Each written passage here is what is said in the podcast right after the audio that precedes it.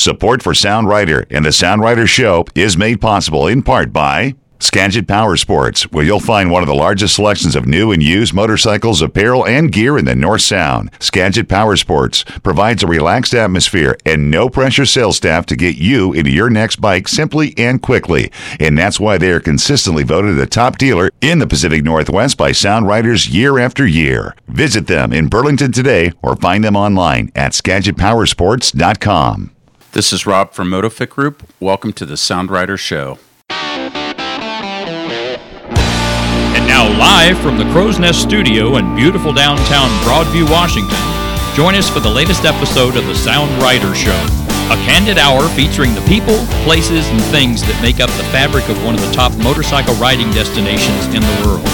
And now, here are your hosts, Tom Marin, Garrick Roberts, and whoever else happens to drop by today. Well, it's 2017 on the Sound Rider Show, and I am here with publisher elect Tom Marin, of course, and we're talking motorcycles. We're talking everything that's going to be coming down the pike here in 2017, and we're talking the good life because we're talking motorcycles all day long. Tom, how are you? I'm good. Good. I'm just getting over the holidays still. That's right. Getting over the holidays. Did you get any good motorcycle goodies from uh, Santa this year?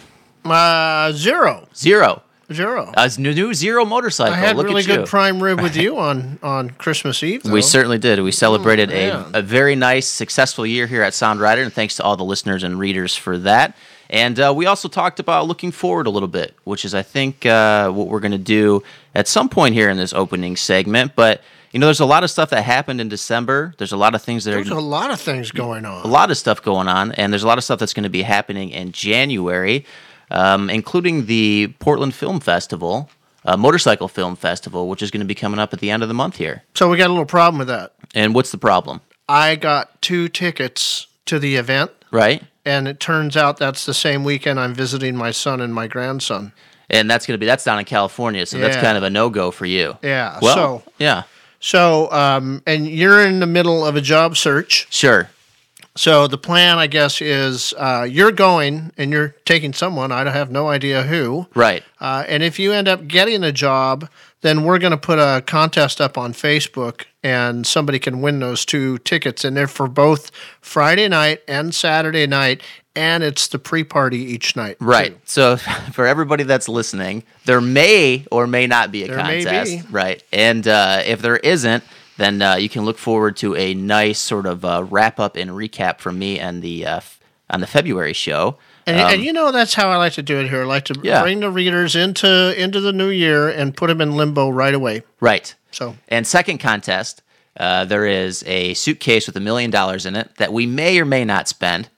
So if yeah, if we don't spend Yeah. it, then then there'll be a contest.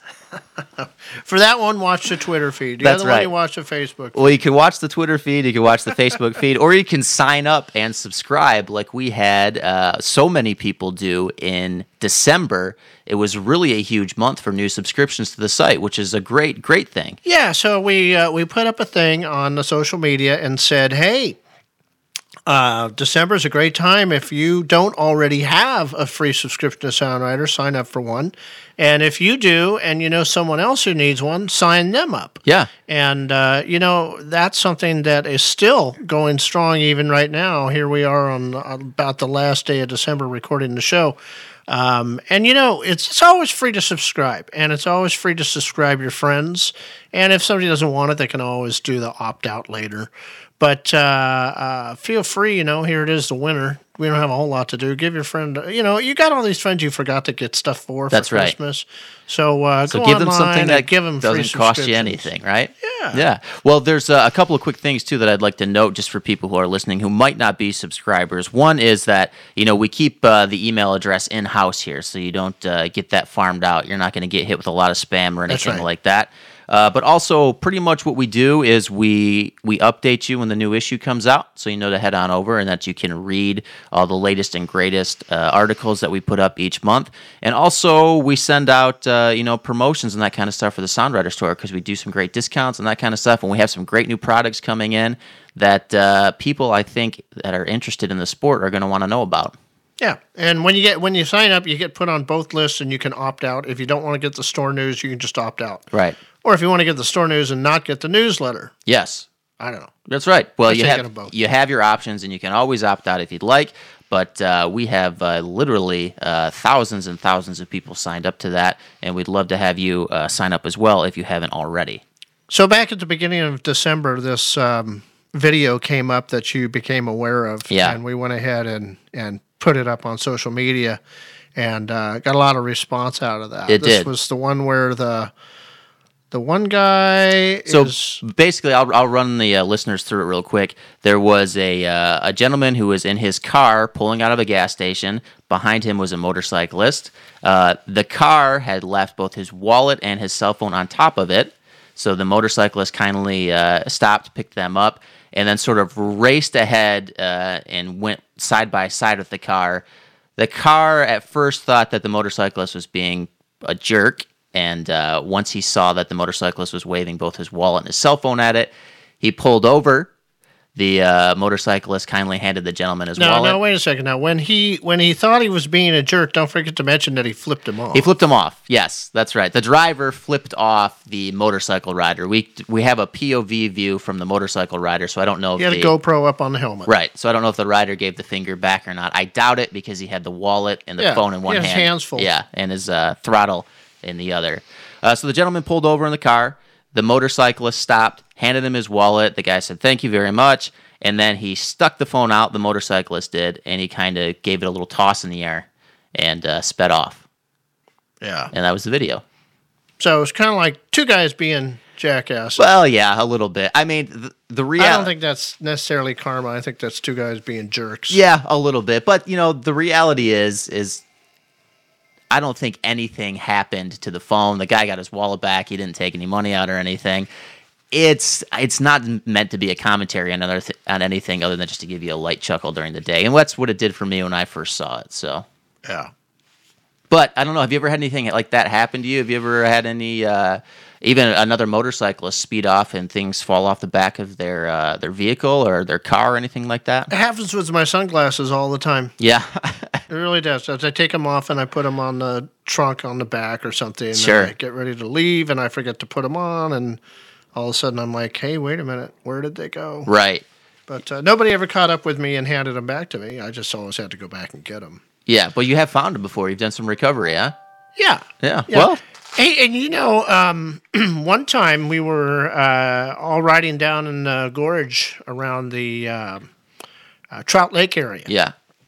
we were uh, it was a group of us and uh, it was me and connie and about six or seven other riders Sure.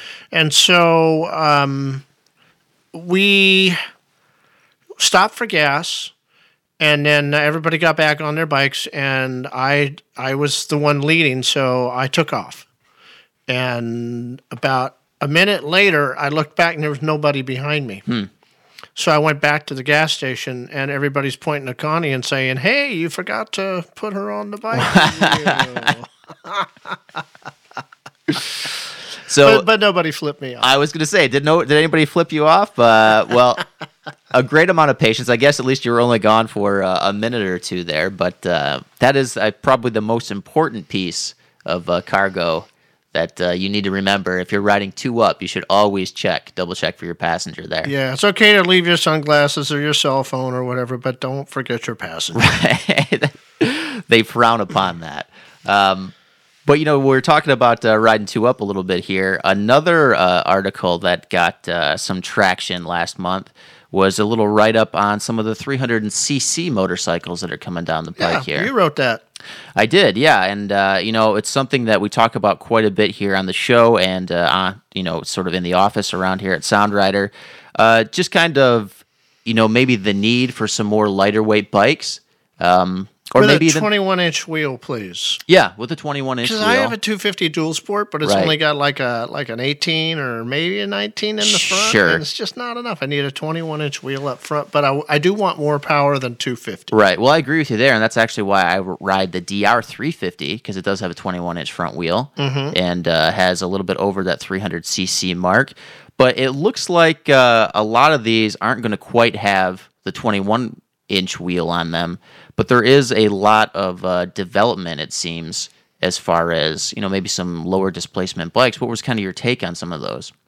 Um, Well, they are what they are without the 21 inch front wheel. These Yeah. were dual sport bikes you were you were highlighting primarily. Well, they were kind. They were kind of a mix. I mean, they were, uh, you know, the 310 BMW. They're not really marketing so much as a dual sport, but I think people would probably be sort of inclined to do that. it's got a bit of a dual sport look to it. It certainly does. And like a then, little baby GS. yeah, and then the uh, the Versys uh, 300. Yeah, and everybody takes the Versys and wants to take it off road, even though Yeah. honestly the bigger Versys are really made as a, as a nice touring bike, and if you want to do a fire road shortcut, it's it's okay. That's right.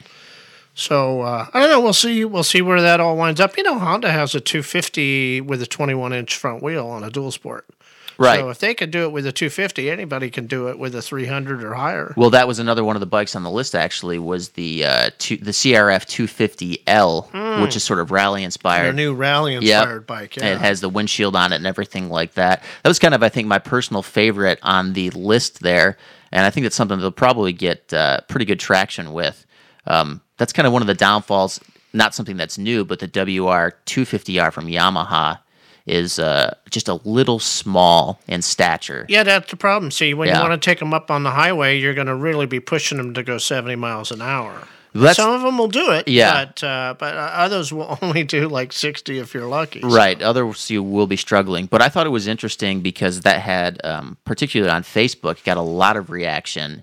And there seemed to be a lot of positive feedback that people were eagerly anticipating some maybe lighter weight uh, and maybe even lower cost bikes, I suppose. Yeah, yeah. Well, I think that, I think it will keep seeing them in Yeah. the future here. Um, another another, you know, December got so busy, Mm-hmm. and we had the social media pipeline so stacked, we never got to get into the photo contest. The Sound Rider photo contest. So that is going to happen during January. You can watch the Facebook feed for that. Right. Uh, you and I will sit down today and go through the photos and pick the ones that are going to go into the People's Choice category. And um, we'll also pick our winners in our subcategories. And then we'll have the People's Choice uh, first couple of weeks of, of January. And by February, we'll announce all the winners. Well, I'm excited to get through there. You know, I saw a couple of the early entrants, and uh, there was a few good ones in there. And I understand that some really nice ones have come in over the uh, last couple of weeks in December as well. So I'm excited to look through there and see what the uh, listeners and the readers have been out doing. You know, I want to see some of those photos. So it's uh, it's a new year, Mm-hmm. uh, and you know I know last year we did a show about you know things to do in the new year to better yourself, and we're not going to do that show this year. Right. So anybody who wants to listen to that show from last year, it's in the archive. Go in and listen to it. We had a lot of good ideas about education, Yeah. and, and that sort of thing. But fresh content here on the Sound Rider Show. But uh, I thought it'd be fun this year if we if you and I each came up with a New Year's prediction. Okay. Well, do you have a New Year's prediction? I do. Okay. Do you want to start? Let's hear what you got. I predict you're going to get a new motorcycle this year. You think so? I think you're going to be ready to move on from that DR350 and get a new bike. a second motorcycle or a new? Well, it might be a second, or you may just do a, a, a- a total switch out. Uh, I you- a second would be a possibility, I think. But I got to tell you, I'm pretty much I am in love with that DR350. Every time I walk by it, uh, I just it pulls on my heartstrings. And It's just the places that you like to go in order to get to them. You have to use the interstate, and I know you hate that thing on the interstate. You can't even take it on the interstate. oh, I take it on the interstate. Uh, it is it just burns it up. it is not a uh, it is not designed for the interstate by any stretch of the imagination. Um, but maybe you know maybe a second bike. Do you have any suggestions for me? What do you think? Or what? Would, let's ask you this: What would your prediction be on a second bike for me? Hmm. Yeah. Hadn't thought about that, All but right. but uh, I don't know. I, I, I, you might be a KLR kind of guy. You might Yeah. also want to go get one of those uh, CB500Xs Sure. with the Rally Raid kit on it. Find Yeah. a used one of those. and head down and see Harold over at uh, Giant Yeah, Loop and yeah. get set up there. Well, that would be. I mean, that would be the 500 would be something that's interesting. The KLR is too, but honestly, I think the DR350 performance wise is pretty on par with that thing, and I think that it's about 120 pounds lighter. Maybe so. Yeah. And a lot of old technology in the KLR. Yeah, I think if you're going to move to another bike, you probably want something with a little more new technology. Right. So, but we'll see. I mean, uh, this this may be the year. And you know, we didn't uh, discuss this before the show. We just kind of discussed the general topic that we're going to make New Year's predictions. I have a prediction Um, and this is a, kind of related to that. It's a little technical and it goes a little more global in thought here, but I think that uh, a lot of new motorcycles we're going to see cheaper discounts up front and higher interest rates because they're talking about raising the interest rates. Okay, that's a doable prediction. Yeah. I think you're right. So I think that's something that we're going to see. Um, but if you're going to buy a bike with cash, this may be a good year to do it uh, because they may be offering a little more front end incentives to try to get you to get many riders onto sort of that financing plan and make a little more money. And you might want to do it while you still have a job. Yes, that's always good, you know, or not. You know, sometimes you just got to roll with the punches. There's those motorcycle riders; they're uh, free spirits, right? Yeah. yeah.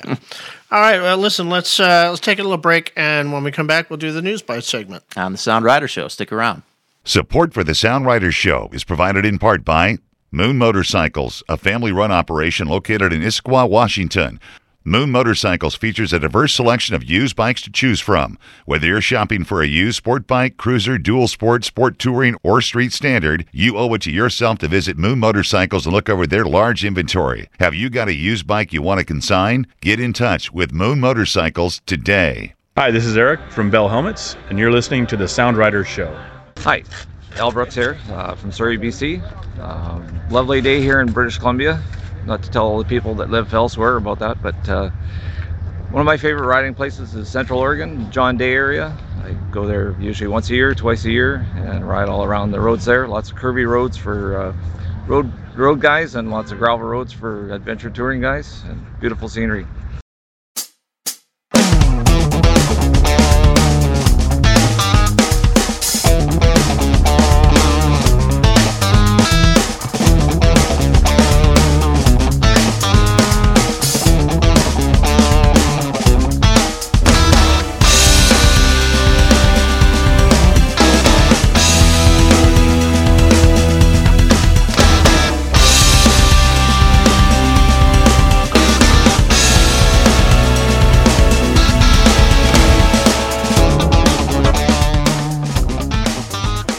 Are back with the Sound Rider Show. I'm Tom Marin, the publisher. I'm here with Derek Roberts, and it's the January 2017 show, number 1701. Hard to believe we're already here, man. So uh, we got some exciting stuff going on on the show today. Uh, we're going to have some really special guests here. We're going to have uh, Delvene Manning, who is an AMA representative for the Bonneville Motorcycle Speed Trials. So She's going to come in.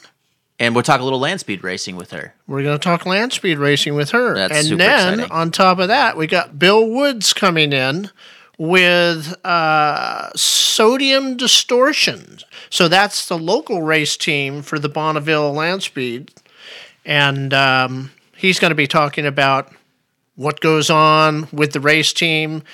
In both cases, we'll be talking about how people could get involved with either the AMA side of this or with the local team side of it. Well, you know, I'm really looking forward to that because land speed racing, uh, they- you know, that's kind of a, a genre of motorcycling that I don't know too much about.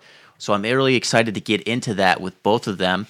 I understand Bill's a racer himself, and then of course uh, Delvene, who works with the AMA. The AMA actually sanctions the records, is my understanding. Yeah. So it'll be kind of a nice comprehensive overview here. Yeah, exactly. Now, and uh, it- you know, we have a lot of readers who like to get involved in events. Yeah. And so this may be something that people hadn't thought about, and we're just going to plant the seeds. And we also apparently have broadcasters who are looking for second motorcycles in 2017. So maybe land speed would be the way to go for me, right? Ah, yeah. Or maybe you could modify that DR350 and get a land speed record on a, on like a stock. Yeah. Uh, you know, the stock class. I, I, uh, you know, I've gone down some pretty steep mountain passes in that. I may already have that record. I think it's about 79 miles an hour. Well, uh, it's a little different because you'll be on the salt. It'll be flat, Right. and you have rear suspension, and it doesn't like it doesn't like salt. Well, I'm pretty confident that uh, if I hunch over and drop maybe three or four pounds, I can get that thing up to at least 80. But before we get to that interview, uh, speaking of the AMA, the AMA has now officially sanctioned snow bike racing as one of their racing categories. You know, I saw that you put that up on the uh, on the news feed here. Um, What do you make of that? That's a pretty fast uh, integration into sanctioned racing. When did we first see the snow bike? Well, the snow bikes have been going on for maybe five or seven years. Right. There's a guy named Ron Dillon over in Idaho who puts on Yeah. the big nasty hill climb. Sure. And so Ron has been having the races out in McCall, Idaho for I think about five years, maybe even more. Right. With the timber sleds and that sort of thing. And then we saw that uh, uh, was it Polaris bought the timber sled company. Yep. So we're seeing this momentum going, uh, and Ron works hard. He, you know, he puts on several hill climbs here in the Pacific Northwest. He's put together this whole series of snow bike races for 2017, and uh, and they don't just happen here in the Pacific Northwest. They go out as far as the as the Midwest. Sure. So um, it's nice to see the evolution going. It's nice to see AMA come in. I think it's it's it's it's still maybe a little early, but to get them on the front end rather than way later is going to help to push that momentum even more now. Well, it's really kind of a, a pioneering effort, and uh, I agree with you. It's nice to see them sort of get maybe a little bit ahead of the curve. Uh, really, just a fascinating piece of technology too. I mean, I, I, I know it's recreational and um, and that sort of thing, but it's just such a cool setup. I mean, that you could just take a dual sport bike, a KTM or something like that, put this ski on it, and then ride all year round track in the on the back. Yeah, and the track on the back, of Yeah. course. Um, but it's just it's it's it's awesome. So I really look forward to And seeing. And I'm I'm told from people who have ridden them that it's a little different than riding a motorcycle. Sure. Uh, the control on that rear wheel is uh, obviously different from having a round type of rear tire on the back. And uh, I think you know someday you and I are going to have to go to Wenatchee and, Definitely. and have Wenatchee Power Sports hook us up and go ride the timber sled someday. we definitely need to get uh, on those and test them out and uh, get a few great photos. I'm sure. Uh, other news that happened in December: uh, Ryan Villopoto, the uh, what do we want to say, motocross champion, uh, has retired, uh, but now he'll be taking over Straddleline ORV Park, along with another gentleman and their their organization. Right. So now this is something that I didn't know a whole lot about. I did read the article and I reread it today too, just before we went on air here. But kind of give me the gist. Kind of give the listeners a gist. Why is this a big deal? Why is this important? Well, Ryan's got a big name. Right. And the people who were who had the um, franchise on running not the franchise but the i don't know what you call it. The rights, maybe. the, the rights Yeah. to operate the park. And uh, it had done it had done a pretty good job of upgrading the park. That park was pretty much a dump when they took over. So they brought it up to a certain level and he came in with a with a proposal that would take it up to the next level and uh, so it's all good for the people who use the park, Yeah. no doubt about it. Uh, also, I mean, he's talking that he may be doing some training at the facility. well, that'd be great. so if you could get some training from a championship uh, motocross racer, wow. Yeah. Absolutely. Well, it Or seems supercross, that's what. it it seemed very interesting too. Kind of reading uh, again through the article, some of over the years, some of sort of the almost gerrymandering of the county lines to get this this uh, park Yep. operational and that kind of thing. Yep. And uh, you know we've done some coverage on efforts here uh, throughout Washington on trying to get parks opened and that kind of stuff. And it is, I mean, these are really the balance between public and private partnerships and trying to get approval and the the land necessary and the location. They're really uh, tough operations to keep going. And that's why it gets the name Straddleline because it does straddle the county line. But then Oh, they wrote the county line over into into uh, was it Pierce County? Yeah. So uh, So all you country music fans, if you want to write a song, I think you got some subject matter down at the old straddle line, county line, right? Sounds wow, like a, wow. Now we're getting into some songwriting on the show. sounds today. like a Cool. sounds like a country song, but uh, cool. but it'll be interesting anyway. I hope that he has a lot of success down there, and who knows, maybe at some point in the future we can get him on the show to talk about his business. Yeah, that'd be good. Yeah. Hey, you uh, did a lot of work uh, in the fall on upgrading our dealer uh, directory. That's right. So now anybody who wants to see who sells what where, uh, that's all been updated for 2017. And in December, we had a last minute edition of uh, Pro Caliber coming in with the BMW line. So that's like, I think it's eight dealers now in, in Washington State that have the BMW line. Which compared to what, just three or four years Compared ago, Compared to like five years ago, Yeah. it was two. so three. So the evolution of BMW continues to grow. Obviously, they're super popular here in the Pacific Northwest, all throughout the country now too. Um, do you think that there'll be plans to continue to expand that, or if we have we reached a population sort of uh, maximum for BMW? When the next recession comes, someone will tell you we've reached the max for now. I don't know what will happen between now and then. Well, we all wait on bated breath for the next recession so we can get that information. But uh, Pro Caliber is excited, and uh, there may be some very special events coming up in the first half of the year that they're involved with. Great. Uh, I I know some information, but I can't divulge right now. Sure. so. Well, we look forward to it certainly. Uh, let's see. Okay, now uh, the Seattle Cossack writer Scott Tresler is planning to open up a museum in Cle Elum called the Legendary Rides Museum. Now, is that Scott or Todd Tressler?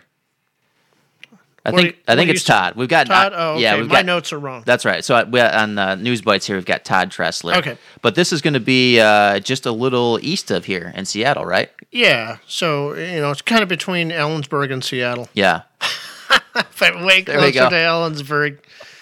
Uh, I don't know. You know, we'll have to find out more on this when it when it when the information comes available. I know that he's had a, a building over there for a while, and so he's obviously looking at turning that into a museum style place. Yeah. So I, you know, we're always happy to see another museum pop up here in the Pacific Northwest. another reason to ride. Exactly, especially if you're here sort of on the I 5 corridor. Uh, that's a nice sort of, you know, out and back afternoon ride that you can do in the summertime, right? You know, you head up there, grab some lunch, check out the museum, and ride back home before the sun sets. there you go. So, be a pretty good setup for that. That's a, that's always a good, and you can do that on a weekday when you ditch work. Yes, absolutely.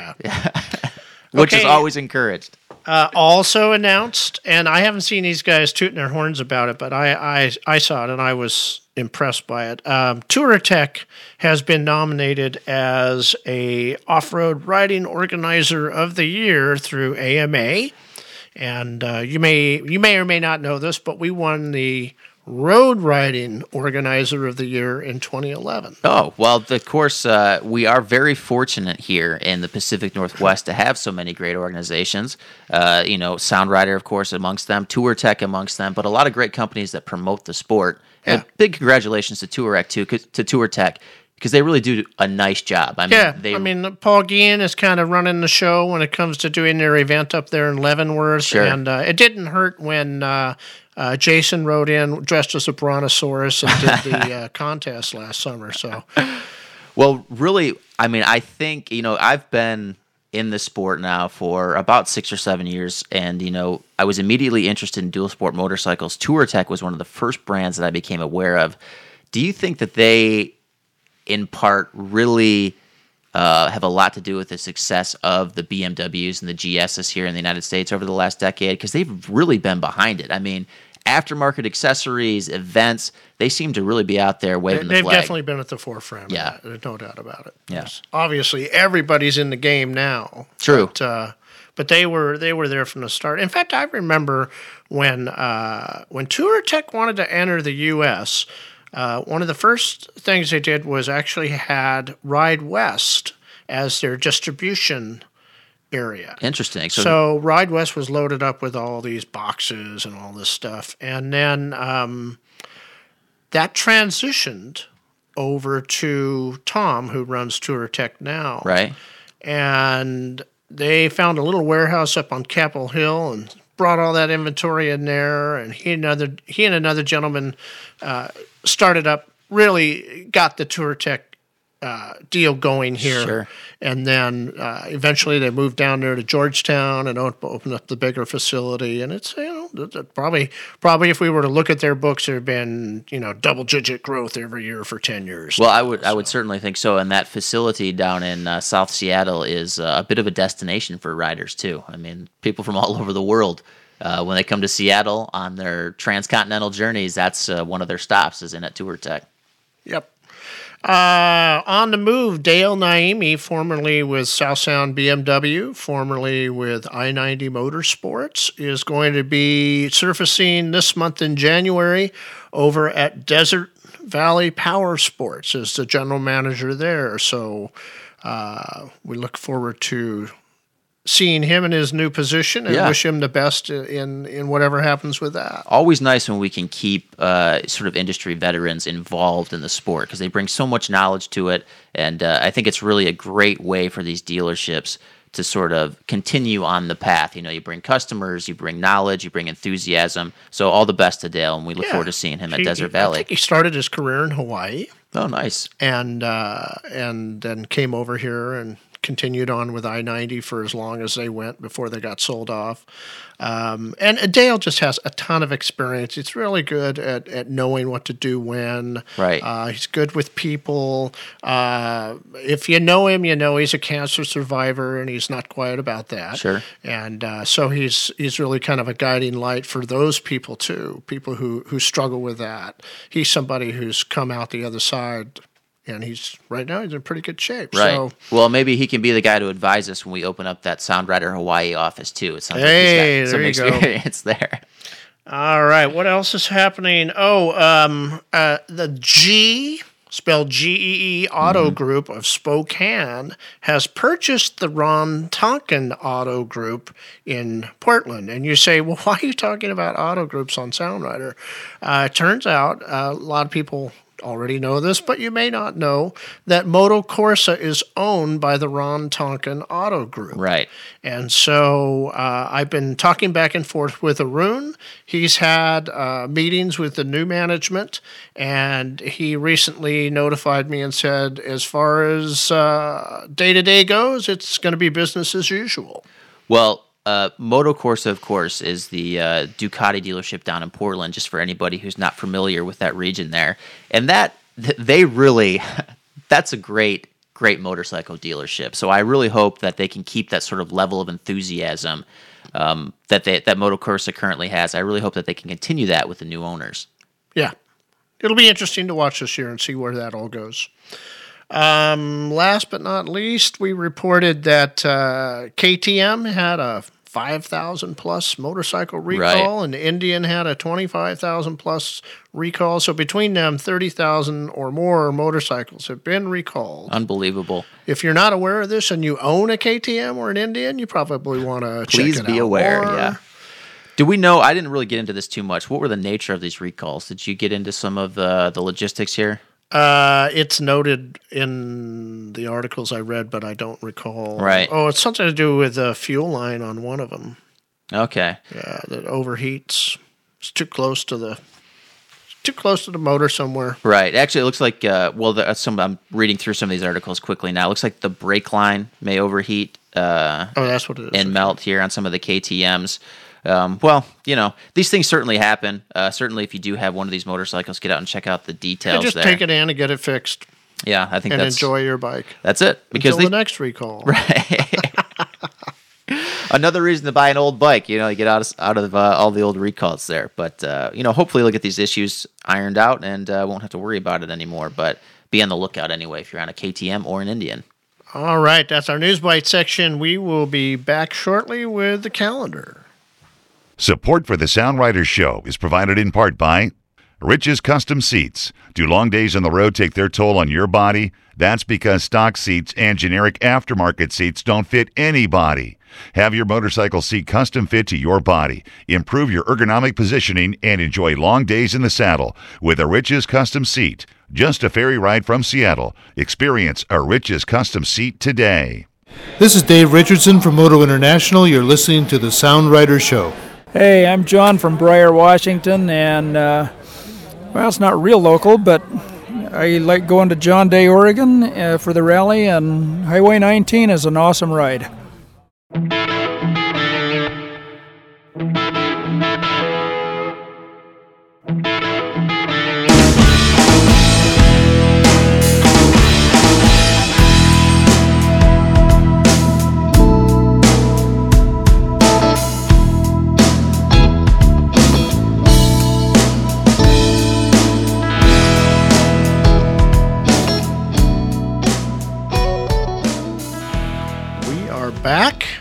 With the Sound Rider Show. We're going to do the calendar now.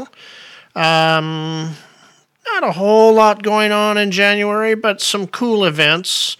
So um, we'll start off with uh, Wednesday the 4th. It's going to be the old bike night at Georgetown It goes on every first Wednesday of the month down there. That's right. That's here in South Seattle. Again, if you are listening from outside of the area, Yeah, you go to Touratech and then you go down the street to Old Bike Night. Nothing wrong with that. What's their? Uh, is it Slim's Last Chance? Are they still doing it down there? It looks like uh, that might be. No one told me anything different. So No. Okay. Well, anyway, down in Georgetown, ride around until you see. just look old for the old bikes. That's when right. you find yeah. a cluster of them, you'll be there. Yeah, that's on the uh, and that's on the fourth coming up here. Uh, just real quick. Hopefully, you're uh, tuning in early to this. And then the following Wednesday, in case you missed the first old bike night, you can go over to the Seattle Used Bikes night and uh, see some other old bikes over there and hook up with friends. Uh, goes on every every second Wednesday of the month. Now, is Dave still down there running the barbecue even in January? Yeah, yeah, that's what Dedicated. they do. That's great, man. Uh, let's see, and then uh, I know it's cold, and so get in your car and go over to Hood River and enjoy the uh, what is it? Second Saturday right. display at Wham at the uh, Western Auto Aero. That's right. Western Antique Aeroplane and Automobile Museum. That's it. Wham. It. W A A A M. Yeah. Right. So That uh, one still continues on, as opposed to the other Wham that doesn't continue on anymore. Oh, that's oh, a The George. Mi- W H A M. a George Michael joke. Deep cut there. Good for you, man. So uh, always some good bikes in there, and uh, as often as possible, they're running some of them around, so you can get a chance to see some of them in motion. and we say it all the time here, but really just a an awesome museum. From what I understand, maybe I'll go down there on the uh, on the 14th. We'll see. Oh, yeah, you're back and forth to Portland maybe twice this month. yeah. Good. Uh, and and if you're not doing anything on the 13th through the 16th, you can pack your super worn sleeping bag and go hook up with all the crazy people that do the snow camp down off of uh, well down there in Elbe That's right. 703 I think is the highway number in there. In Elbe, Washington, four days of winter camping in your motorcycle. There you go. What could be better? Does that involve uh, any sort of polar bear plunge or anything like that too, or they? no, but they yeah. do they do uh, try to ride up to Paradise. Yeah. And so I don't know if that's possible right now or not. Some years it's been really warm and everybody got up there no problem. Sure. Other years some people made it all the way up in the snow. So uh, you just have to see when you get there. You never know. Yeah, good excuse to bust out some of that Gerbing's heated clothing for sure. But then they do stuff like um, they, you know, they deep fry a turkey and they have a chili feed and and it's a, well, you got to go online and read about it because it's a it's a it's a bring your own food to share with other people kind of thing. I got gotcha. You it's like a continuous uh, potluck. Sure. well, on. yeah, go online and read about it, or if you've got nothing to do from the 13th to the 16th, go and experience it. Yeah. Right down in Elbe, Washington. All right, if you want to get into politics on Thursday the 19th, that's Black Friday down in Olympia at the Capitol. Um, it's a good time to go in and get to meet some of your legislators if you want to meet them, find out what the, the bills are that are going to get pushed this year, and connect with other people who are into the, the legislative part of motorcycling. Anything that's kind of on your radar as far as legislation is concerned in 2017 for uh, motorcyclists? Anything that's on my radar? Yeah, anything that uh, you're particularly interested in. Uh, no, I know we'll see the lane splitting come up again. Right. I know we'll see the the helmet anti-helmet legislation come back on. Sure. Uh, there's nothing new that I know of that is of interest right now, but you never know. Right. So there's like no bills in the uh, in the House or the Senate to get the uh, Seattle Motorcycle Show back here this year.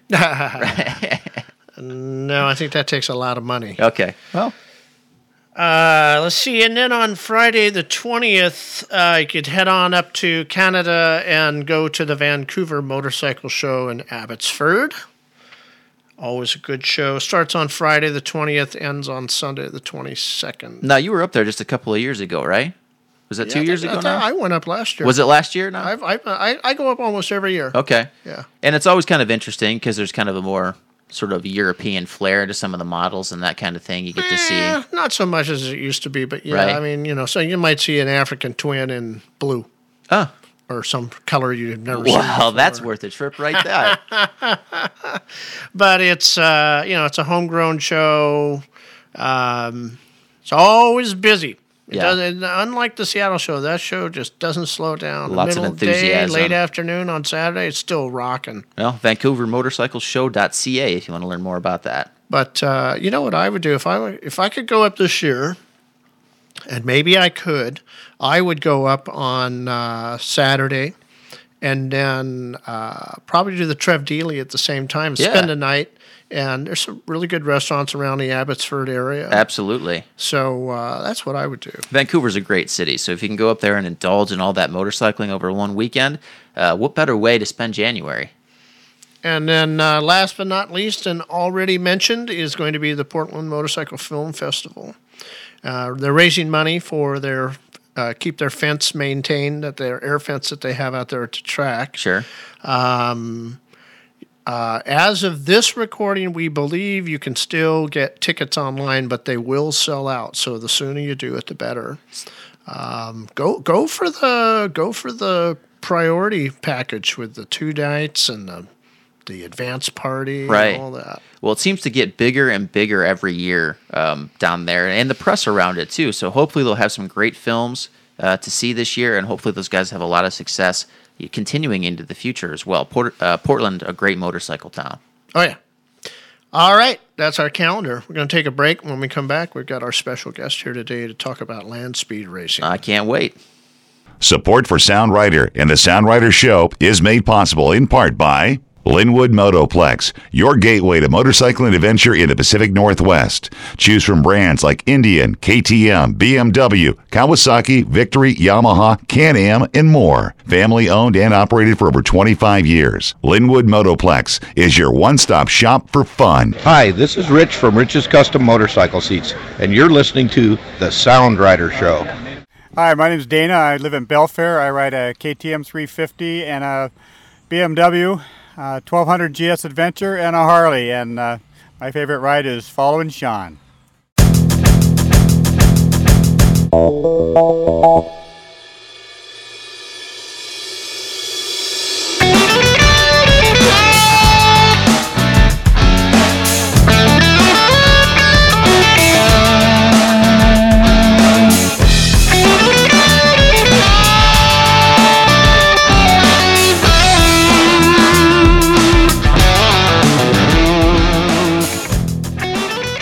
We're back on the Sound Rider Show, and we've got a very special guest in house right now.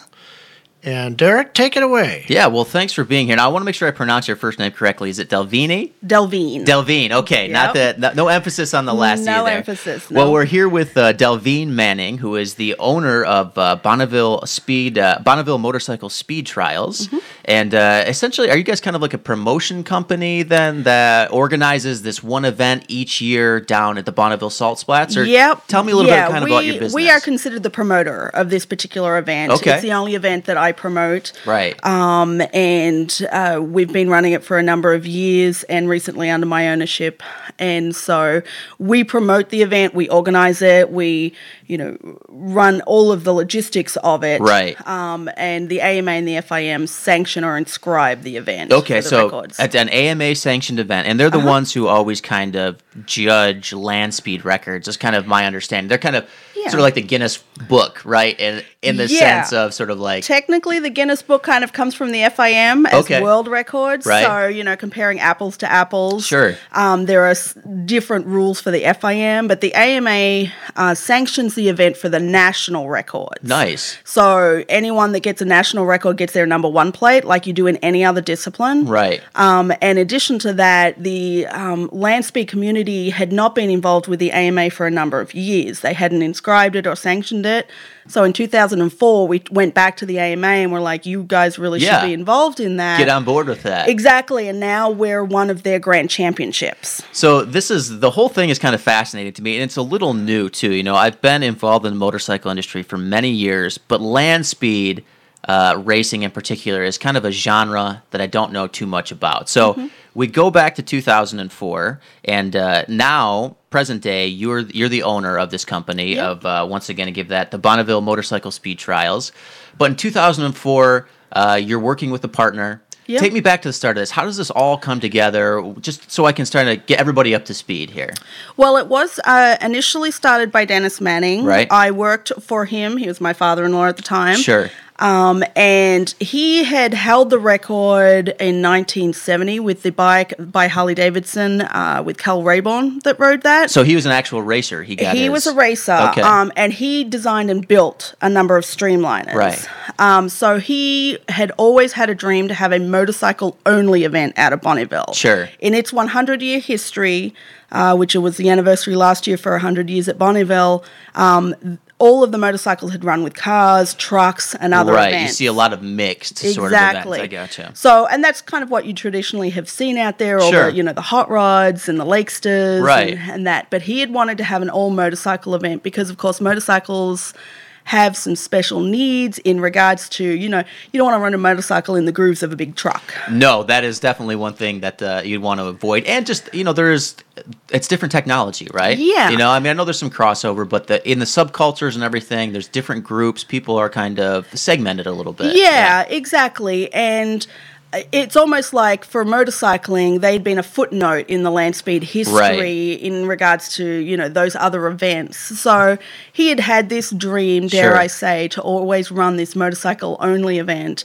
and also open it up to his competitors. I mean, Yeah. he achieved the record, had the world record with a car he designed, and, uh, the, sorry, motorcycle he designed and built with Chris Carr Sure. riding it, and that uh, broke the record again in. Uh, I think it was 2006, again in 2009. Um, it's been back and forward sometime with the absolute world record, which Right. was always his goal to get that absolute record. But part of that was to have this event that was motorcycles only, bring um, bring what you want. Yeah. And then also we have a portion of it that's run what you brung. So it's like come out, Nice. couple of runs, and then you know, and then you go on. So And you see can where you're you can get that timing ticket, or you it's kind of a foot in the door. You don't have to make your bike super race ready. Right. So Now, I have a question. sure. Um, you said that it's now separate from the four wheel. Uh huh. So i it, is the four wheel like the week before, the week after? There are a couple of weeks before. There's multiple events out there. Speed Week is the granddaddy of the Mm-hmm. LSR, and they're the ones that have been running it for a long time. And so that's two weeks before our event, usually in early August. Okay, and then the salt gets prepped again before Mhm. you come in. So Yeah. it's it's like a nice flat Yeah, and we surface. use we use different locations. Our layout is a bit different because unlike the other events with national records, you have to do return runs in the opposite direction Mm. Right. over the same course. So um, because of the number or the volume that they have with their cars, they run a different format. So we are technically on a slightly different course, but we do go out and prep it, kind of fix any issues that may have been created from those other vehicles as well. And so, explain to the listeners: there's two or three different courses that you run. There's a short and a long, or is there yeah, one in between? We technically run four different courses, but on two tracks. So what that means is on one course, which we call our international course, we have um, starting points for a usually from an eight to an eleven mile course, Mm-hmm. and then we have an, a shorter course um, that has you know kind of like a closer to the time section starting point for a five mile course, and that's called the short course or the intermediate course. and my understanding of that course is is that the smaller bikes don't need eight miles or eleven miles to get to top speed. They could do it all within a five mile. leg. Exactly. Five miles is standard, and a majority of our participants run on those five miles. The eight mile are for the kind of anyone that's over 175 miles an hour. You have to go over that speed to qualify for that eight mile course, and then you have to be a streamliner to qualify for a longer course. And we kind of do that on an as needed basis depending on who's running. So your DR three fifty is going to be on the five mile course. Yeah, Yeah. definitely. I mean, I think I can get that up to just over 175 Well, with a tailwind. Yeah. too. if you're only coming out for run what you brung, you run on a three mile course, which Okay. is run on a separate track. Right. So, yeah, we were joking a, Yeah. uh, a little bit earlier. I think that uh, maybe I get top speed about 80 on that. with Yeah, the you're, downhill. you're but- probably on a three mile course. Yeah. it probably won't let me in, you know. Yeah. and when we talk about the length of the course, um, the time section's in the middle. So Sure. for a three mile, it'd be one mile run up to a one mile time section. So the speed is the average over that entire mile. So, let's go ahead, Tom. Looks like you So got- we have we have um, bikes of all sizes, Mm-hmm. but there's is it two categories, the stock and the modified? We run a number of different classes. There is there is a stock or production, as we call it, um, but then you have a modified classification, and then you can go into a special construction. Oh. Um, and that's you know very specific race bikes, like you know the sodium distortion team. Sure. They build their bikes from scratch, long frames, you know, completely from the ground up. So, they're really in the special construction. They're in the special construction Okay. class. A modified is when you take a production, you make some modifications, you remove things, change exhaust, change, you know, maybe even pistons or cylinders or, and those sorts of things. So there's different things that you can do depending on the structure, but there's a pretty extensive and a huge variety of different classes. It's based on your frame, which is the production modified or special construction, but then it goes into fairings if you have them or not. Right. Um, you know, we have sidecar as a separate classification as well as streamliners. Well, sidecar, Tom, that's something you and I could do. You Yeah, want to get a sidecar yeah. on You that can thing? be I the could- monkey and all that. and we are the only group that run uh, and allow passengers for the sidecar class. Can I ask what like what kind of speeds are we looking at at sidecar for? Sidecars, I mean, we've had some that are on the long course. yeah. Um, so I mean, so over 200 miles an hour. I don't know that we've had any of those Yeah. off the top of my head. We do have what Wait, we wait till a- I bring my Hayabusa Turbo. That's what I'm talking about, I'm gonna yeah. hit the Yeah. That's with right. you on it. and I'm- it depends I'm if you're counting the. We do have sidecar streamliners. Sure. So, and those, uh, the top speed for a sidecar streamliner Yeah. is at uh, 270, 274, I think was her top speed. That is- that's- and that's an electric one on top of that. That is so intense. You know, that's an interesting uh, comment you There's make somebody there. there. to pry the eyeballs out of that person's head at the other she side. uh, actually she's uh, uh, nominated this year for the AMA Female Racer of the Year. Oh, nice. Yeah, Eva Hakansson, she's awesome. Just got her doctorate as well in engineering. Well, congratulations to Yeah. Eva for sure. So you made an interesting comment there about uh, this particular sidecar motorcycle being electric. Mm-hmm. What kind of ratio are we looking at right now? Because obviously we know, you know, electric has the sort of acceleration to it, right? Mm-hmm. But are you starting to see more and more electric motorcycles come down and join your event? Absolutely. Yeah. Um, alternative fuel um, is is a different class. We did split that out a long time ago. Electric, solar, anything that wasn't Sure. you know internal combustion was Right. all lumped into one. Right, Yeah, right, exactly. um, but now we've split out diesel from Nice. a separate as well, um, and uh, you know, compression engines and electric, and then we have other propulsion. We tend not to run too many of those unless they're wheel driven, but I, I, um, I bet your AMA is not going to let an E15 class in, huh? uh, yeah, they're not too happy with that. So, you know, I'm very the the uh, the intricacies of the classes and that kind of thing is something that really I had no idea of. But Mm-hmm. yeah. when we talk about sort of what drives people to do this, because there's not, it's not like uh, you know. Pepsi is coming down and is going to sponsor a lot of you know a lot of these racers, their teams or that sort of thing. So, and I mean this in the best sense, but a lot of it, you're right, yeah. But Yeah. a lot of this seems very sort of in the best sense, ego driven, right? Like you have this machine and you have this idea and you think, where can I go and where can I really open this up? What do you, what do you find is sort of the normal process for people? Like how do they arrive at your doorstep? Like all of a sudden someone gets in contact with you and they say, here's the deal. Like what's the next step? Or I mean, take me through kind of what you think is sort of the average the average approach to getting into land speed racing. The most common thing I hear is I've always wanted to go there. Okay, interesting. So just sort of the legend of the area it's, itself. It's Bonneville. It's Right. the mecca of speed, and anyone that's done anything Yeah. to do with cars or racing has heard of Bonneville or Salt Flats Racing. Absolutely. Um, so that's the most common. I've always wanted to do that. It's on my bucket list. Um, we found that a lot of people just didn't know when to go Yeah. or didn't realize, um, especially for the motorcycle side of things, that it was accessible. Anyone can do this. So that's a common thing that we have. We hear a lot of people that come through the AMA. Sure. You know, and, and now is one of their grand championships. We're certainly promoted. Um, we're kind of an anomaly within the AMA because we're a single, uh, you know, a single event almost. Yeah. But um, but on top of that, you know, they they cover all the disciplines. Um, so So, um, a lot of our writers slash readers, listeners, uh, they're probably never going to go down and race. However, they might like to be involved. Oh yeah. and and I see a lot of our readers who go out and get involved in other events, uh, you know, the 24 hours of starvation ridge and that Mm-hmm. sort of thing. So uh, if I have a couple guys who are kind of bored out of their gourd right now, uh, and they want to hook up, I guess they're going to go first to your website.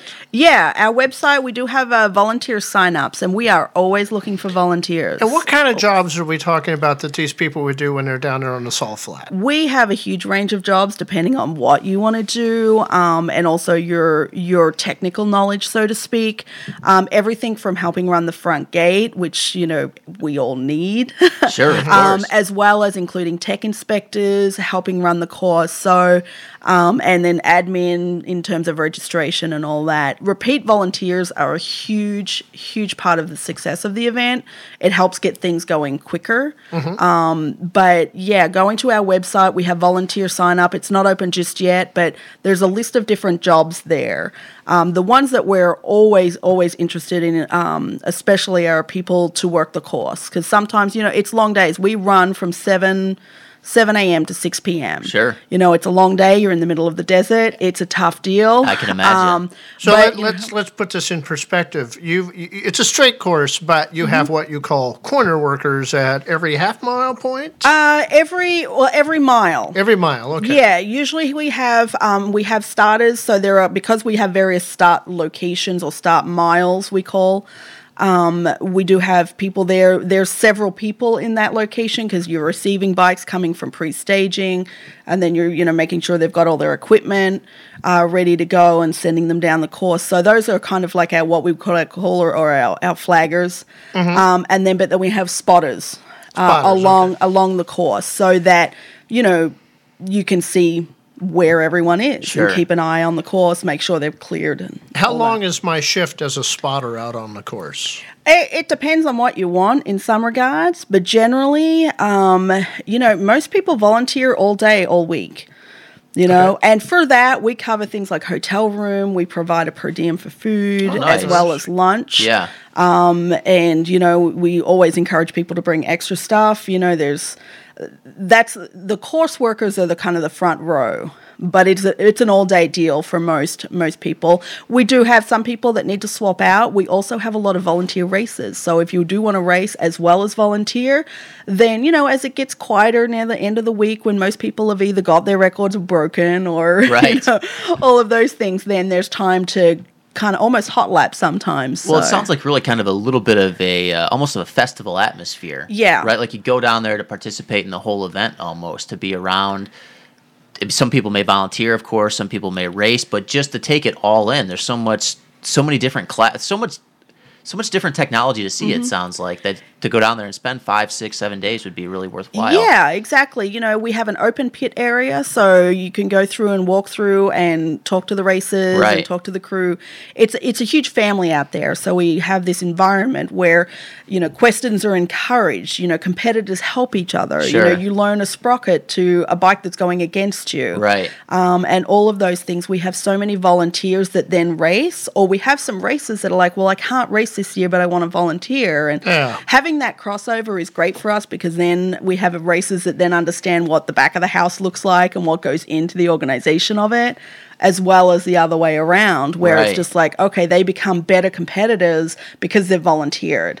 Um, or they've got that experience. They're c- good competitors because they've been a volunteer. They know what goes into it, and Makes perfect sense. yeah, A- And I'm glad to hear that you provide hotel rooms for people Mm-hmm. because uh, I tend to like to camp. Uh-huh. But uh, boy, I saw that movie and I saw what happened to everybody who was camping out there when the deluge came down.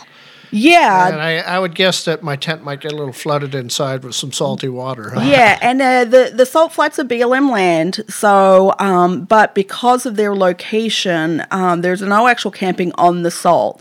There's what we call the bend in the road, which is there's a truck stop nearby. There's Sure. no amenities. Some people camp there. Ah, Um, but you know, there's a KOA, and because we're a smaller event than say Speed Week, we don't like book out the whole town. It's right on the on the border of Nevada and Utah, so we've got a whole bunch of casino hotels. We get some great rates with those guys. Um, they really help us out. They love supporting the races that come in for our event.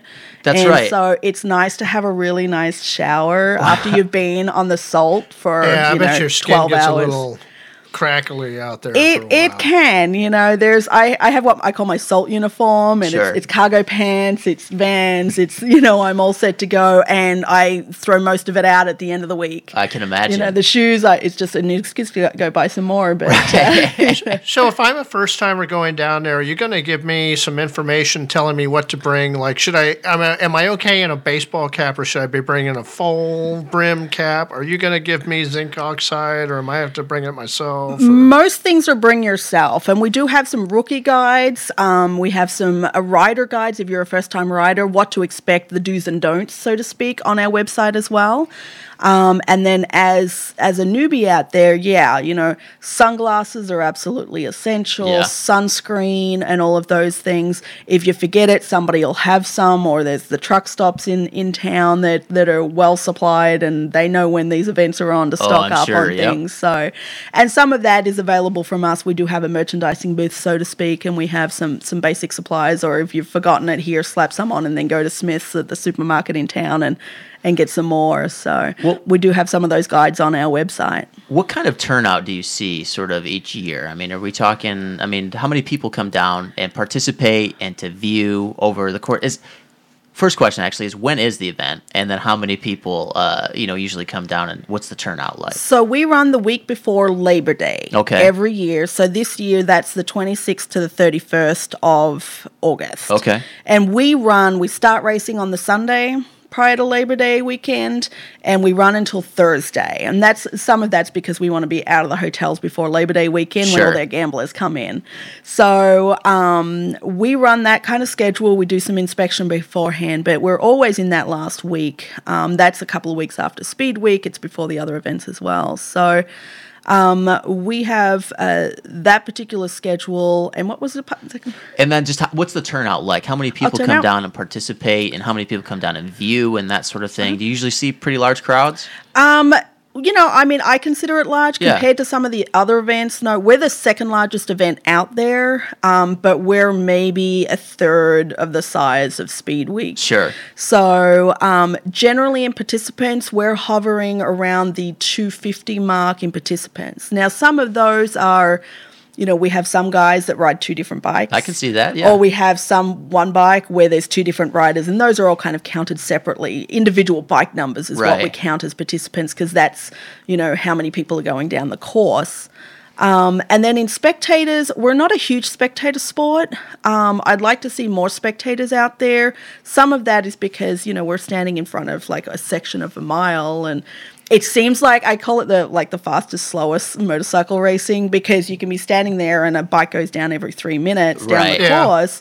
And so it seems like nothing's happening, but they're going yeah. at 200 miles an hour. Right. so, um, but because of our open pit area, the access to the starting lines, um, a lot of people that we have out there for spectators tend to be connected to someone or Sure. part of a crew. So, but generally, you know, through the gate, so to speak, we have about 1,500 pe- people or more. That's good. I still So, think you that's a great turnout. Yeah. Yeah. it's a pretty good turnout, you Yeah. know, and and for right now, we're really comfortable with that number. You know, we've got the facilities, you know, in in place to be able to deal with that. You know, we we've seen more at our peak. Um, we had, I think it was like 350. Uh, that was a little much, but that's because we had some other organized groups come in, like BMW Sure. was part of their ride. They did a whole bunch of run what you brung type of stuff. Well, I tell you, Delvene, it's it's a it's a fascinating event. Um, I'm really glad that you had a chance to come in here and chat with us and sort of inform some of our listeners because I don't think I'm alone. I think there's a lot of people who are kind of, you know, we know of land speed, Mhm. right, racing and that sort of thing, but don't realize maybe sort of how close to home it is, right, Yeah. and how Yeah. accessible it is as well. So I Yeah. really appreciate you and coming it's in. it's so affordable for everyone. You Right. know, I mean, it, it what you do really does depend on your budget. Yeah. and how much time you want to put into it. Absolutely. well, I'm going to wind up here. Did you have something else? Tom, Yeah, no, or- I was yeah. going to say we're, we're we're definitely not done yet. We're done with you, but we're, we're not done yet. So uh, the, the, we'll we'll take a little break here, and when we come back, we're going to have Bill Woods with the Sodium Distortion team, which is the Pacific Northwest team that races down on the Salt Flats every summer, and we'll get sort of that local team perspective. Right, and I want to get Delvene out of here actually on one last question. First, I want to say www.bonnevillespeedtrials.com is the website. Yes. And then the one question I'm sure everybody has in mind is top speed on a motorcycle for you. For me, Yeah. What's your personal record? I don't actually have one on a motorcycle. What about as a passenger? Uh, Anything? not even as a Not as a passenger, passenger but either, I okay. got my start with land speed racing in my dad's 29 Roadster at 139 miles an hour, and I beat my brother, so that's all that counts. I'll take that. 139 miles per hour. Uh, Delvene Manning, BonnevilleSpeedTrials.com. Thank you so much for joining us on the Sound Rider Thank Show. you. Support for the Sound Rider Show is provided in part by the Rally in the Gorge. Are you ready to go beyond the main roads? Since 2003, the Rally in the Gorge has introduced riders intimately to the awesome secondary and tertiary roads in the Columbia River Gorge National Scenic Area. With programs for dual sport, adventure, sport touring, and sport bike enthusiasts, this is the rally you'll want to return to again and again. For more information, visit soundrider.com slash rally. This is Ryan Hemans with Parts Unlimited, and you're listening to The Sound Rider Show. Hi, this is Whitney from Kirkland, Washington. My favorite place to ride is in the Lake Wenatchee area.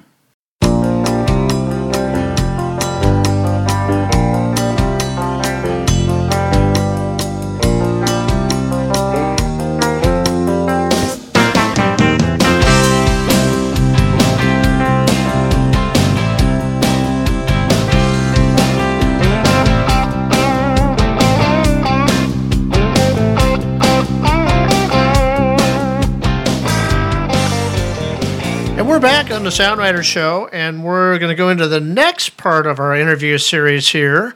And uh, again, special thanks to uh, Delvene Manning for coming down here and doing the first section. But we have uh, Bill Woods here from the Sodium Distortion Land Speed Racing Team. And Derek, take it away. That's right. So Bill Woods, an actual land speed racer. So we go from talking about event promotion a little bit with Delvene, and now we're here with Bill. Like uh, Tom said, with Sodium Distortion Racing. Uh, Bill, thanks for being on the Sound Rider Show. Thank you much for having me. So, uh, t- tell me a little bit about uh, Sodium Distortion. Let's start there. This is sort of a group of fabricators and racers that you and your friends started. How long ago now? Uh, we actually started the team about 11 years ago, and uh, Jason Omar's father invited us to go to our first event out on the Salt Flats, and uh, we immediately just uh, got salt fever. Right, you guys knew it was for you. We fell in love with it. Because we were talking a little bit before we started recording here, and you're saying how you guys are pretty much in all the disciplines self taught. So this is really sort of inspiration driven, right? Like this is something that kind of spoke to you guys, and you were like, look, we got to get on this. We got to start making land speed racers, and we got to see how fast we can go. Absolutely. We Yeah. we had raced locally road racing. We had done motocross, supermoto, uh, but a lot of us identified that we wanted to be on a global scale. We wanted to compete with people from around the world. Yeah. Not, not even just in the United States, around the United States, North America, but also around the world. And fabrication is uh, the chassis development was what we identified was we didn't have the money to produce big engines. Sure. But we had the skills we could learn to produce chassis that were really quick. And even without the big engines, what kind of speeds are we talking about for you guys? And you yourself, in particular, as a racer, I mean, what classes are you particularly uh, involved in, and uh, how fast are you getting up to out there on those salt flats? We have a varied uh, approach to racing. Um, we we in our team we haven't uh, just done the typical path of going for the fastest bike you can build. Sure. Um, uh, my personal goal is to have the fastest 500 on Earth, and that's been my goal all along. And I've I've reached that goal, except for I haven't made return runs. That's the trick to Bonneville is is you have to make a pass to qualify, Right. but then you have to back it up. So essentially, you have to do it twice. Correct. And the how are those literally back to back, or how? Uh, you the have two hours. Two hours. Two hours to make a return pass. And my 500 single cylinder, I run as a two stroke, uh, just a, a two stroke single cylinder 500, which is a big disadvantage. This is a CRX or CRF motor in there? Uh, CR 500. Uh huh. Okay. Yeah, vintage two stroke single. So this is a single cylinder. Yeah, single cylinder. Uh, the the current record that I have is at about I think it's 156 or 157 miles an hour. Wow. And um, I'm really uh, I've actually started a new chassis for this year again. Uh, that bike has been retired because it's just been on the salt too much. It's been compromised, and now it's time to build a new chassis. And I'm in the process of that. So when we're talking about recording these records and these speeds, you say 156. Is that like? Are they taking that at a moment, or do you have to keep that over a certain stretch of you know mileage or meters, or how do they record that officially? That's that's the challenge to it because Yeah. we've raced other events like the Mojave Mile and some other races where they take a snapshot. The trick at Bonneville is is that you have to maintain that speed and average over one mile. Okay. Which may not seem like a lot until you're at 150 miles an hour on a two-stroke Oh, single yeah. cylinder and you're just praying to make it out the back before the engine lets go. Um, but it, it's uh, you have a anywhere from a one to a five mile run up, right? And then you have a time mile, and then you have uh, miles to shut down. Sure. And uh, man, I'll tell you, it's uh, you really come to grips with your fabrication, your skills, your engine building, your tuning, all have to come together at that given moment. Right. And now when you're out there too, because I would imagine like you go out there and you make something that has the potential to be a record breaking run, Mhm. do you have a thought process, you know, where you're halfway through the track and you're sitting there and you're thinking, we should have done this, and now you have to wait another year to do it? Absolutely. Yeah. The, that is the that is the quintessential battle. of- Right. Of, how far can you push everything, and you know when you've gone too far because you don't make you don't make it to the finish line. Yeah. And uh, that's a that's a very real thing that happens at Bonneville. And uh, last year we had a bike that has no fairings on. There's different classifications, Sure. and we had a bike without fairings uh, go over 185 miles an hour, and that's you know that's a wow a real triumph for a big engine displacement. Um, Not to mention your forearms hanging on to that, right? yeah, I yeah, you're, yeah. At, a- at 180 miles an hour, that's crazy. It's windy. What was the motor in that bike? Uh, that was actually a Kawasaki ZX14. Okay. And our our records span all the way down into the 125 cc class. Sure. A couple of years ago, I wanted to get um, uh, some different kinds of records, and the production record uh, in 125 cc was down at 57 miles an hour, and uh, I reset that record at about 93 miles an hour. Wow. Wow. And used a bone stock appearing YZ125 to do it. That's So- incredible. Yeah. Now you mentioned earlier in the 500s, and I want to before we get into some of these records, quick, I want to ask you when you're talking about a single cylinder, right? You know, I'm sort of I'm a thumper guy just out of necessity, right? The dual sports keep it simple in case something breaks.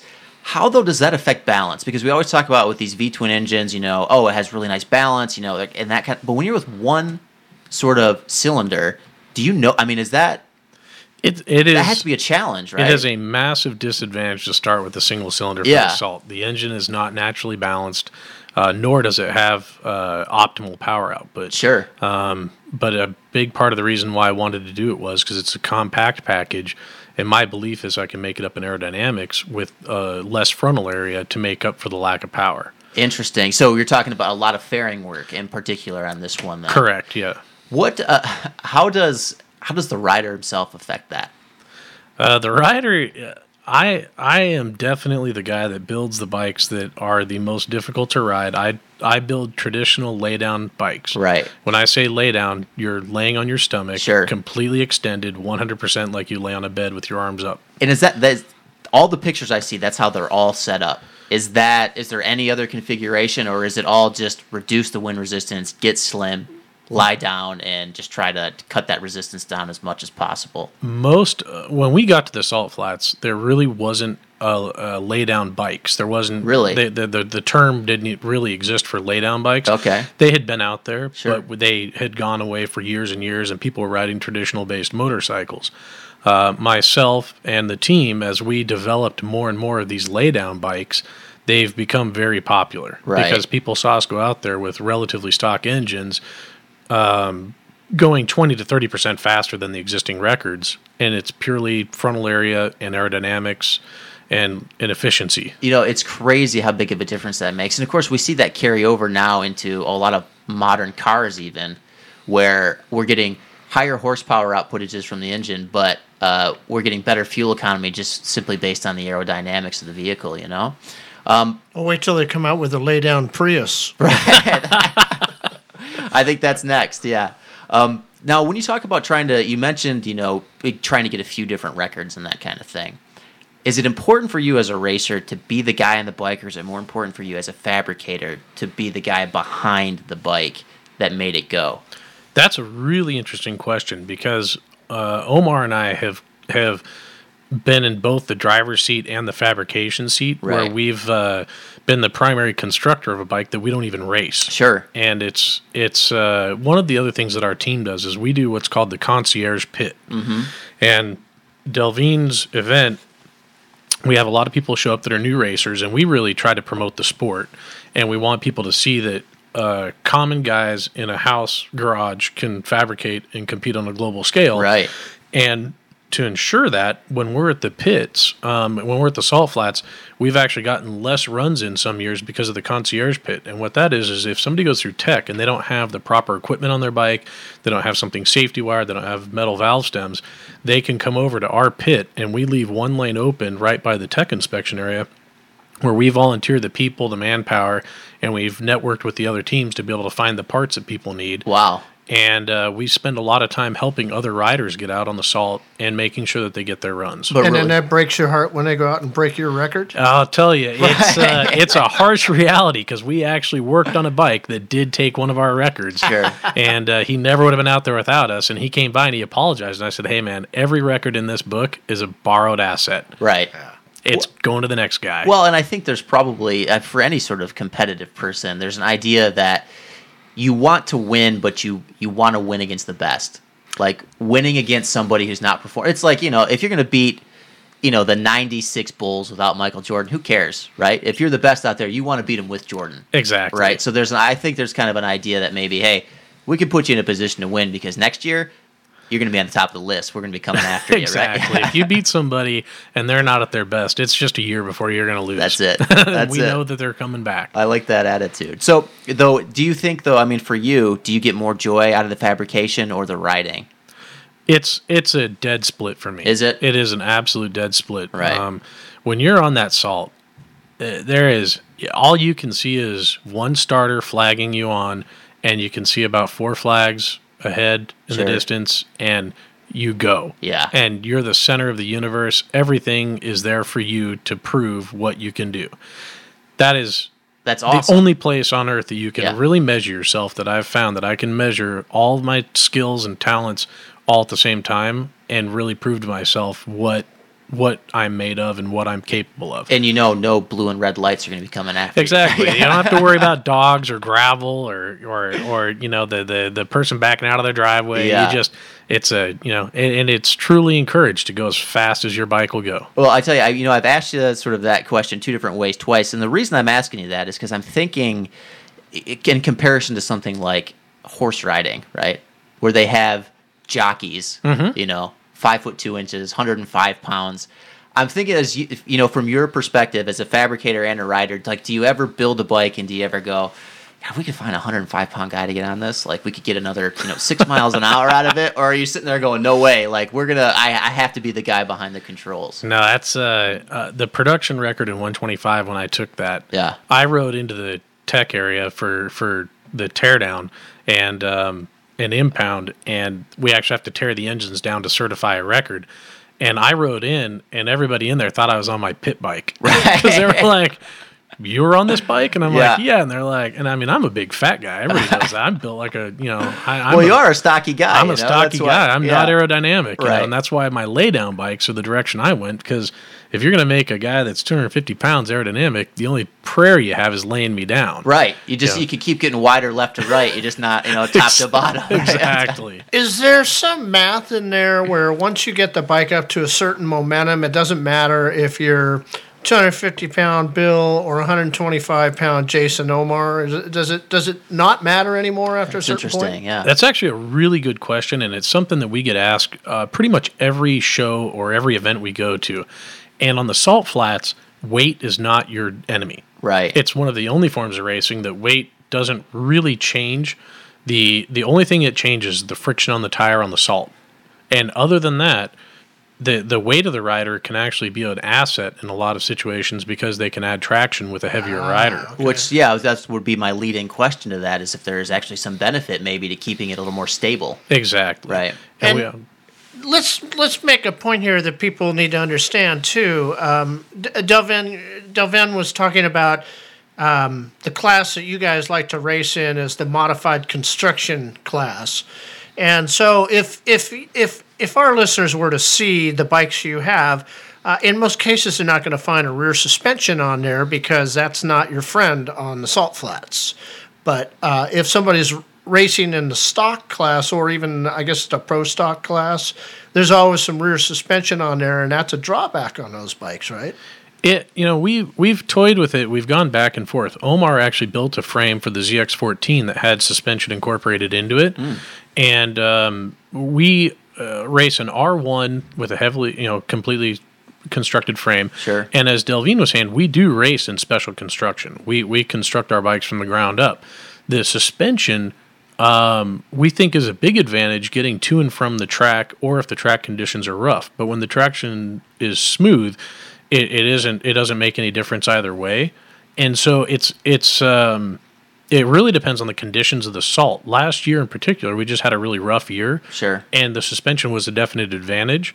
But we've also gone to events where it's so smooth that it's actually a disadvantage, like Tom was saying. So it really depends on the conditions, and that's the hard part is is figuring out what bike you're going to build, and it may not be the right year to run that bike. And hopefully, you either have another bike or you just go out there and do the best you can. So you take a few bikes down, you might just leave one on the trailer the whole time. Correct. We took a we took a turbo fuel injected panhead last year um, that went out, and uh, that bike on its initial pass had a lot of prototype technology on a single sided swing arm with center hub steering Sure. and some other pretty techy pieces on it. It only made one pass at 134 in its maiden voyage. The backup run was just enough to certify the record, and then we went ahead and pulled it off because it it was just so rough. It wasn't a good year to develop Mm, that okay. chassis. So I, I have a question that's a little bit not not strictly land speed racing related, but I'm interested if there's people out there who are just kind of listening that are casual riders and they're thinking, I wonder if there's any tips that uh, Bill might have to get maybe a little more oomph out of my engine or maybe a little less wind resistance. Is there any sort of basic suggestions that somebody can do to a stock bike, not to make it a land speed racer by any stretch of the imagination, but maybe to make it more efficient? I know it's kind of an abstract question, but you know, we talk about all this fabrication and we talk about things like, you know, suspension and that kind of stuff. Do you have any maybe basic suggestions for everyday riders? Absolutely. The, the the first thing I cannot recommend enough to people is um, if you want your bike to maximize its performance, pay for a custom tune.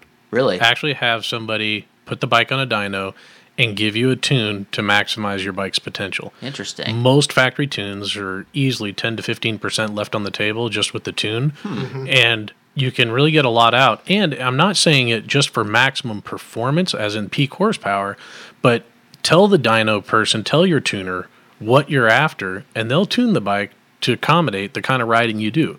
If you ride around on city streets a lot, you don't want peak horsepower. You want mid-range torque and, Right, get some and acceleration, rideability. yeah. Now, as far as aerodynamics go, that's an interesting one because how we test for aerodynamics on a lot of our bikes, because we can't get them up to 150 to 180 miles an hour easily, we'll actually take the bike, go down the road at 70 miles an hour, do not change your throttle position and change your body position to see if it goes up or down. And we actually have GPSs that hmm. that recalculate every tenth of a second. Right. And we watch if you change your body position without changing your throttle input and you have flat piece of road, you'll actually find your body position that maximizes the bike you're on. So, sort of as a simple illustration of that, it'd be kind of like Ving your knees out and then bringing it in, and you could kind of feel that resistance a little bit, or tucking down maybe below the curvature of that front fairing on some of these bikes where the wind maybe would shoot over you a little bit. Correct. Right. And a lot of times we find that your seat position, where you have your butt in relation to the saddle, is critical. Sliding forward or back, up or down. Right. Okay, so let's talk about team support. We've got listeners listening right now that think that they might want to go down and maybe they're not going to buy a bike and set one up, but they want to be a part of your team. And I know you guys always need help down there. Uh, what's the number I heard for every for every racer? There's probably three or four people on the team that are supporting that one person, right? Correct. On a typical team, that's that's the scenario. Sodium distortion is a little bit different because we support each other, um, and and we're all very experienced. But we love new people to come down. You don't need a specific bike set up for it. And at the event, they have what's called a run what you brung. Mhm. You don't even have to register for a specific class. Right. That's a time only event. and we have people making very fast passes on that. And by all means, if somebody wants to go to the salt, they can contact us through Sound Rider. They can contact us through the website, um, and and people are free to contact us to ask us questions. I've helped look in tech bikes for people before they go down to say, oh, you need safety wire here, you need to safety wire that. And there's a lot of support for the individual that wants to go. And last year we had two people that have never run come down with us. Um, we actually had one person pitting with us, the other person pitting close by, and we're just there to help support them and, and answer questions. And a lot of it's preparation before the race. And somebody doesn't need to be mechanically inclined to work with a team. I mean, you could just have somebody help you and be the, the gopher person that day, right? Absolutely. Or an umbrella girl or an umbrella boy. Like I was thinking, maybe I should have my own umbrella boy calendar. yeah, I think that's a good fit. That would be perfect. But it is uh, carrying water, helping to carry electrical cords around, trying to, um, you know, at the event. One unique thing about the event, uh, Bonneville Motorcycle Speed Trials event is completely run by volunteers, and I, I, I love it that there's 70 to 80 people that will volunteer Right. their vacations and come out and work and and Delvene obviously helps cover uh, their their their you know rooms and their Yep, board. She talked about that a but little bit. I'll yeah. tell you, it's amazing to see these people come back year after year and they become part of our family. Yeah. And the support when they bring somebody new, a lot of people don't understand it's it's different when you're involved in the event than when you go as a pure spectator. And we're always looking for more volunteers for the event. And I help to recruit for that because without those volunteers, I don't get to race. And that's a great way to learn too, right? I mean, you just go down there and then you start to pick up on some of the language and the way things work, and then next thing you know, you're the one out there white knuckling it at uh, 200 miles an hour. Now, I seem to remember on one of the bikes that you raced one year, you couldn't actually run it until you got it to the start line, but the the the pit where you were at was several miles back, right? Correct. Yes. so how sir. did you get the bike from there up to the start line? That's what you call the crew chief. Right. he drew the short straw in life. So we have to put it on a trailer and trailer the bike all the way to the start area with a remote starter. Unload when we get there, start the bike, run the bike. Then they have to reload the trailer, chase me down to the finish area. And when I'm done racing, I pull off and I have to wait to reload the bike on the trailer to haul it back to the pits. And it's it's uh, it's a lot of a rocket science project. Right. Yeah. And depending on which fuel we're running, a lot of those bikes were running alcohol, methanol. And if you're running that, you have to drain it out between runs because it can be so long between runs that you need to change that fuel out and it'll actually erode and, and attack the aluminum and, and cause damage to the motorcycle. Wow. So we have to drain that all out when we get back to the pits and then reprime the system when we go to race. So, uh, yeah, so there's lots of jobs for people. They Absolutely. could be the fuel drainer. the fuel drainer, the fuel filler, the water filler. that they they frequently put somebody on me because I get too involved in helping people and I forget to drink water. They pretty much have somebody following me around all day, beating me over the head, saying, "Drink another water. You're Right. not holding a bottle of water." You know. So. Well, and what I'm getting is the dirtier job you volunteer for, the better name they give you. So if you want to sling around fuel and push the bike, they'll call you chief. Exactly. Hey, chief, crew chief, get on over here, man. We need some of that help. Well, uh, you know, J- uh, excuse me, Bill. It's been great uh, having you in today. We want to wind up here because we're running just a little long on this segment. Can you just maybe plug the website if people do want to get in touch with you and they want to talk a little bit about how they can volunteer, or if they're just interested in what you guys are doing? Where can they go to find out more? By far, the best place to network is is Bonneville Motorcycle Speed Trials. Okay, that's uh, the the uh, uh, the website is I believe. Um, Right. Yeah, and that's uh, that's really the conduit that we've kind of funneled everything through. Sure. And then um, i- i- if people want to look up more about our team, it's um, sodiumdistortion.com, uh, .com, and that's our team's website. And you guys then- have a few cool videos up too, right? we have some videos Yeah. up there that uh, we did a lot with. Um, we did a big movie, and Chad DeRosa put some of the videos up as well. And then, uh, by all means, we get a lot of interaction through Facebook. Um, Sodium Distortion Racing on Facebook. That's Great. by far the most common way that people get a hold of us. And daily we have inquiries and we help people find their way to the salt.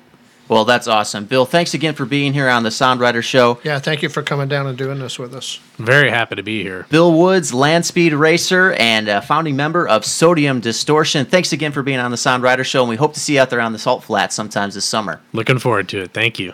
Going to be right back with some tips and tricks. Support for Sound Rider and the Sound Rider Show is made possible in part by Southbound Honda and South Sound Honda Suzuki with stores in Lacey and Olympia. Their top rated sales and service staffs provide a simple buying experience and the knowledge to keep your motorcycle running at its best all year long. To find out more, visit them online at southsoundhonda.com. Hi, guys, this is Bill from Revit. You're listening to the Sound Rider Show. Hi, I'm Ray Coop. I'm from uh, Surrey, BC. And uh, one of my favorite roads is probably Curly Creek Road, which runs up towards Mount St. Helen between uh, Wind River Road.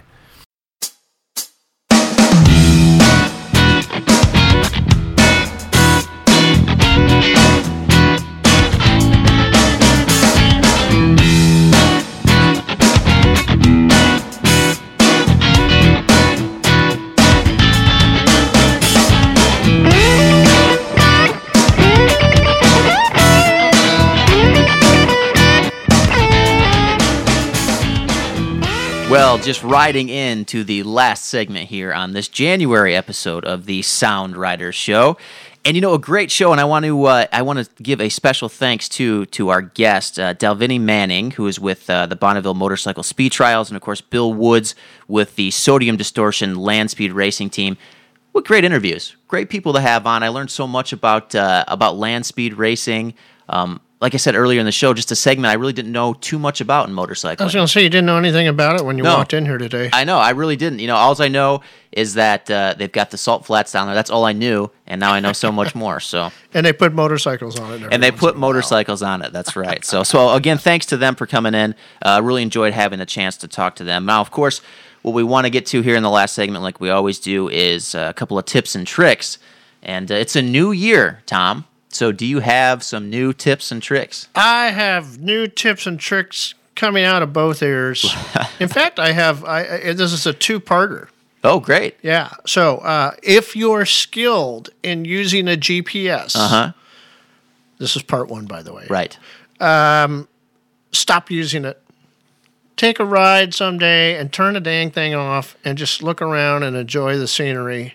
And don't turn it on until you really need it. A lot of us will ride around with that GPS on all the time, Right. always watching the clock or Sure. looking where we are, even though we already know where we are. That's true. And we're not trying to follow a route. We're out on the interstate or something. Turn the dumb thing off.